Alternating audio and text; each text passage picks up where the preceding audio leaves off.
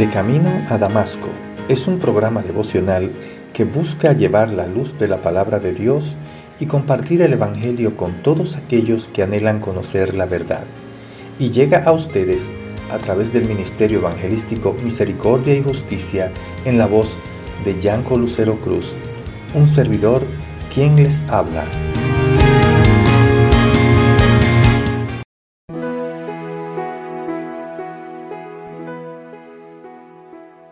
Y nosotros no hemos recibido el Espíritu del mundo, sino el Espíritu que proviene de Dios, para que sepamos lo que Dios nos ha concedido, lo cual también hablamos, no con palabras enseñadas por sabiduría humana, sino con las que enseña el Espíritu, acomodando lo espiritual a lo espiritual. Pero el hombre natural no percibe las cosas que son del Espíritu de Dios, porque para él son locura, y no las puede entender porque se han de discernir espiritualmente. En cambio, el espiritual juzga todas las cosas, pero él no es juzgado de nadie, porque ¿quién conoció la mente del Señor? ¿Quién le instruirá? Mas nosotros tenemos la mente de Cristo. Primera de Corintios, capítulo 2, versículos del 12 al 16.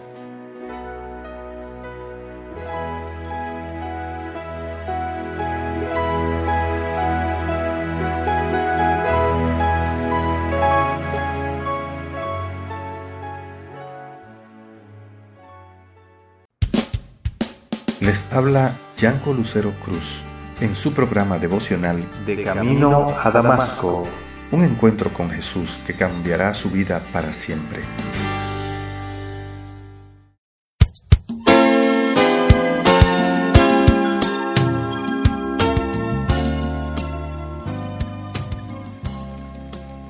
Qué bueno es saber discernir, contar con la sabiduría para hacer las cosas Qué bueno es tener el privilegio de ser guiados por el Espíritu de Dios, sin el cual no hubiéramos sabido lo que Jehová nos ha concedido.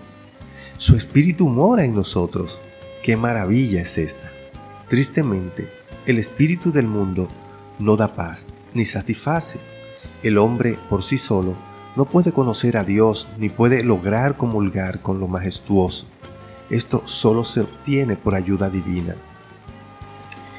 debido a que los pensamientos de Dios solo los conoce su Espíritu y nosotros lo hemos recibido, estas son las cosas de las que hablamos. Leer la Biblia es leer la verdad de Dios, que Él reveló a sus voceros, a sus profetas, los inspirados escritores del Antiguo y del Nuevo Testamento. Los apóstoles, enseñados por el Espíritu de Dios, no recibieron sabiduría humana, sino la sabiduría y la verdad de Dios. Debido a que el Evangelio es divino en su revelación e inspiración, el hombre natural no puede percibir las cosas que son del Espíritu de Dios. Como los yernos de Lot, que pensaron que el juicio de Dios sobre Sodoma era una broma, el hombre natural trágicamente considera que el mensaje del Evangelio es locura sin el Espíritu Santo, este hombre no puede entender las verdades espirituales porque se han de discernir espiritualmente. Pero al contrario, aquel que es espiritual tiene la mente de Cristo y juzga todas las cosas. Entre otras cosas, puede discernir con facilidad qué pertenece al Evangelio de la salvación y qué no. Además, el espiritual no es juzgado de nadie, es decir, una persona que no es salva, que no ha recibido al Señor, no puede juzgar correctamente la forma de pensar de uno que ha recibido a Jesucristo como su Salvador. Amén. Oremos.